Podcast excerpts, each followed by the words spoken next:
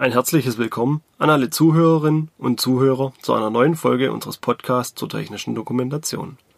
Mein Name ist Florian Schmieder und ich bin bei der GFT Akademie verantwortlich für den Bereich der technischen Dokumentation. Gleich vorneweg. Aufgrund der Urlaubszeit und den vielen Projekten werden meine kommenden Folgen etwas kürzer als normal. Auch weiß ich leider aktuell nicht, wie es in den kommenden Wochen aussieht, da sehr viele Projekte auf meinem Schreibtisch liegen, die bearbeitet werden wollen. Edition 2 der IEC/IEEE 82079-1 wurde im Mai 2019 veröffentlicht. Sie ist somit nun der aktuelle Stand der Technik und sie fordert unter anderem, dass Anleitungen minimal und prägnant formuliert sind. Eine Anleitung soll nur noch die nötigsten Informationen beinhalten. Alle anderen Informationen fallen raus. Doch was kann alles aus Anleitungen gekürzt werden? Und wie kürzt man eine Anleitung richtig? Sollten Sie die Norm bisher nicht kennen, empfehle ich Ihnen, meine anderen Folgen zur Norm oder zu deren Vorgängernorm anzuhören. Die Links packe ich Ihnen dazu in die Beschreibung. Wenn Sie die Norm lesen möchten, können Sie die neue Norm bereits in Englisch oder Französisch beziehen. Eine Umsetzung als EN-Norm und die Übersetzung ins Deutsche stehen derzeit aber noch aus. Bei der Überarbeitung der alten DIN EN 82079 wurden die Prinzipien überarbeitet, nach denen eine Dokumentation erstellt werden soll. Die neue Norm fordert nun, dass Anleitungen minimalistisch, prägnant und vollständig über ein Produkt informieren. Während unserer Überprüfungen von Dokumenten und Anleitungen sehen wir dabei häufig Inhalte, die in einer Anleitung nichts zu suchen haben. Erst recht jetzt nicht mehr, nachdem die neue Norm erschienen ist. Denn die neue Norm sagt nun ganz klar, dass überfrachtete Anleitungen fehlerhaft und irreführend sind. Man kann diese also auch so bewerten, als ob sie nicht existent seien. Gerade im Zusammenspiel mit der Produkthaftung für viele Hersteller ein Horrorszenario. Denn nun müssen Anleitungen inhaltlich überarbeitet, umformuliert und gekürzt werden. Nur so erfüllen sie die neue Norm und können Haftungsrisiken verringern. Doch wie erkennt man Inhalte, die überflüssig sind? Und wie kürzt man Anleitungen richtig? Während unserer Überprüfungen stellen wir oft fest, dass Dokumentationen kürzer und dadurch gleichzeitig verständlicher sein könnten. Gerade bei Anleitungen, die von Laien erstellt werden. Damit bezeichne ich Personen, die keine Ausbildung im Bereich der technischen Redaktion haben. Hier können teilweise bis zu 40% eingespart werden. Kennt man sich betriebswirtschaftlich in diesem Bereich etwas aus, kann man schnell die Kosten für die Übersetzung hochrechnen, die unnötigerweise entstanden sind. Und in je mehr Sprachen übersetzt wurde, umso höher wird die Summe. Da fällt bestimmt der ein oder andere Abteilungsleiter oder Geschäftsführer vom Stuhl. Leider reduziert das Kürzen der Anleitung nicht sofort die Kosten. Denn die Überarbeitung und Neuübersetzung der Anleitung bedeutet ebenfalls wieder Aufwand und Kosten. Die Kürze einer Anleitung ist auch gleichzeitig ein Qualitätskriterium für das Produkt.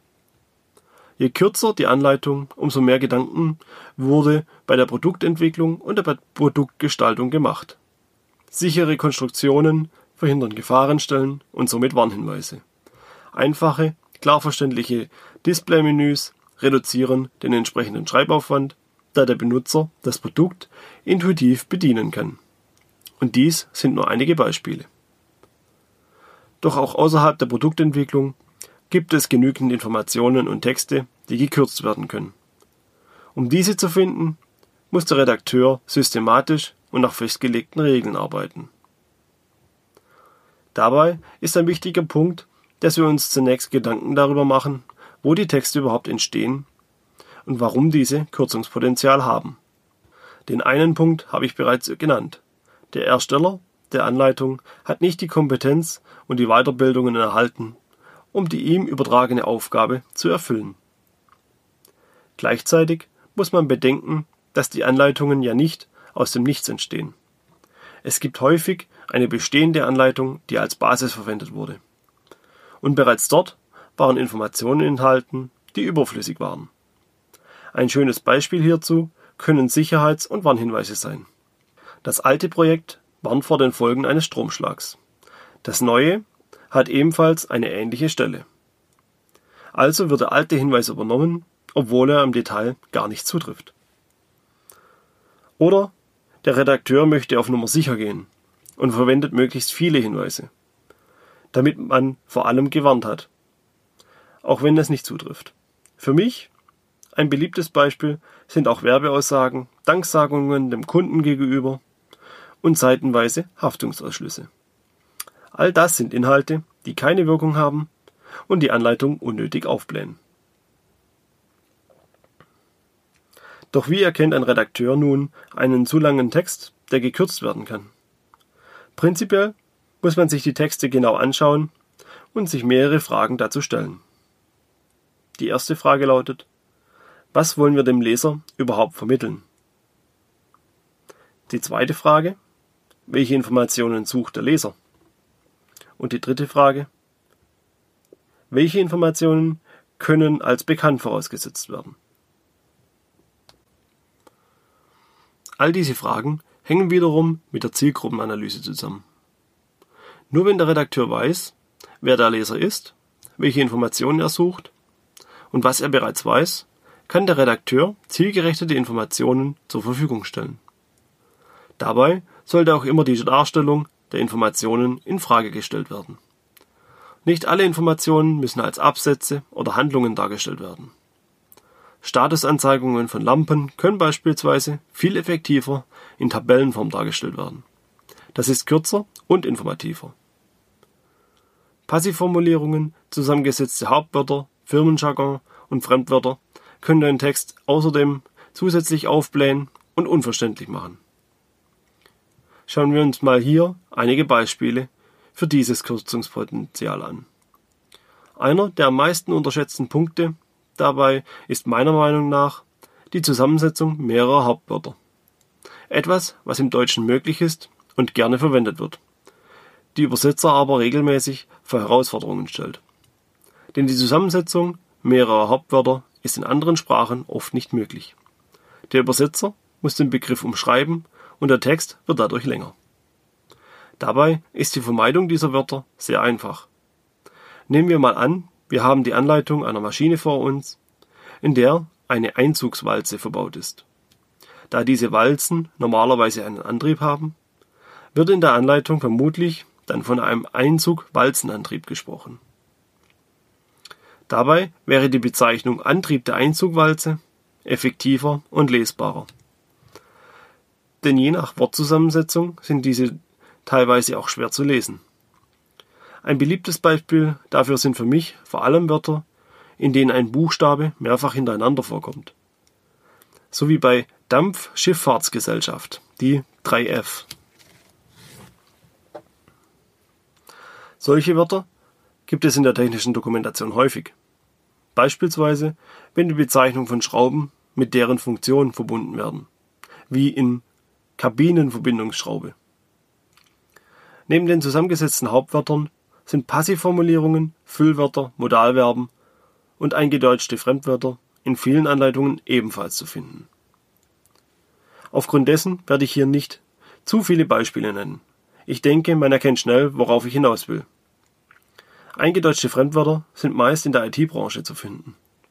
Dort wird oft aus der Taste, der Button, aus der Benutzeroberfläche, das Interface oder aus der Datenbank, die Database. Auch wenn diese Begriffe in der heutigen Zeit den meisten Menschen geläufig sind, sollten sie in einer Anleitung vermieden werden. Denn je nach Zielgruppe kennen die Menschen das Wort in gesprochener Form vielleicht, aber nicht in Schriftform. Und dann verwirrt das Wort in der Anleitung mehr, als es nutzt. Hinzu kommen dann noch mögliche Schreibfehler, wenn der Redakteur selbst nicht weiß, wie das Wort korrekt ausgeschrieben wird. Passivformulierungen kommen meist zusammen mit Füllwörtern und Modalverben vor. Häufig kann man in Anleitungen Sätze finden wie: Teil XY sollte möglicherweise jährlich ausgetauscht werden. Stattdessen sind genaue Aktivformulierungen oder die Schreibweise in Befehlsform für den Leser effektiver. Der Satz in Aktiv ohne Füllwort lautet: Tauschen Sie Teil XY einmal jährlich. Die Befehlsform lautet: Teil XY jährlich tauschen. Beide Formen sind wesentlich kürzer als das Original. Zu Modalverben gehören dabei Wörter wie müsste, könnte, sollte und dürfen. Bei Füllwörtern kann man im Internet schnell ganze Listen zusammensuchen. Ich nenne hier jetzt beispielsweise keinesfalls, mal, in der Regel oder gewöhnlich. All diese Wörter haben eine geringe Aussagekraft und helfen dem Leser nicht weiter. Sie blenden den Text nur auf. Aber nicht nur einzelne Wörter oder Schreibformen blähen die Anleitung auf. Auch Bilder können Anleitungen aufblähen und gegen das Prinzip des Minimalismus verstoßen. Häufig werden Bilder maßlos überfrachtet. Es sollen viel zu viele Elemente auf einem Bild dargestellt werden. Dabei ist es umgekehrt in der Regel besser.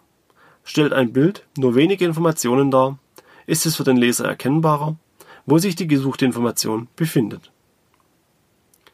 Dasselbe kann für CAD-Bilder oder Fotos gelten.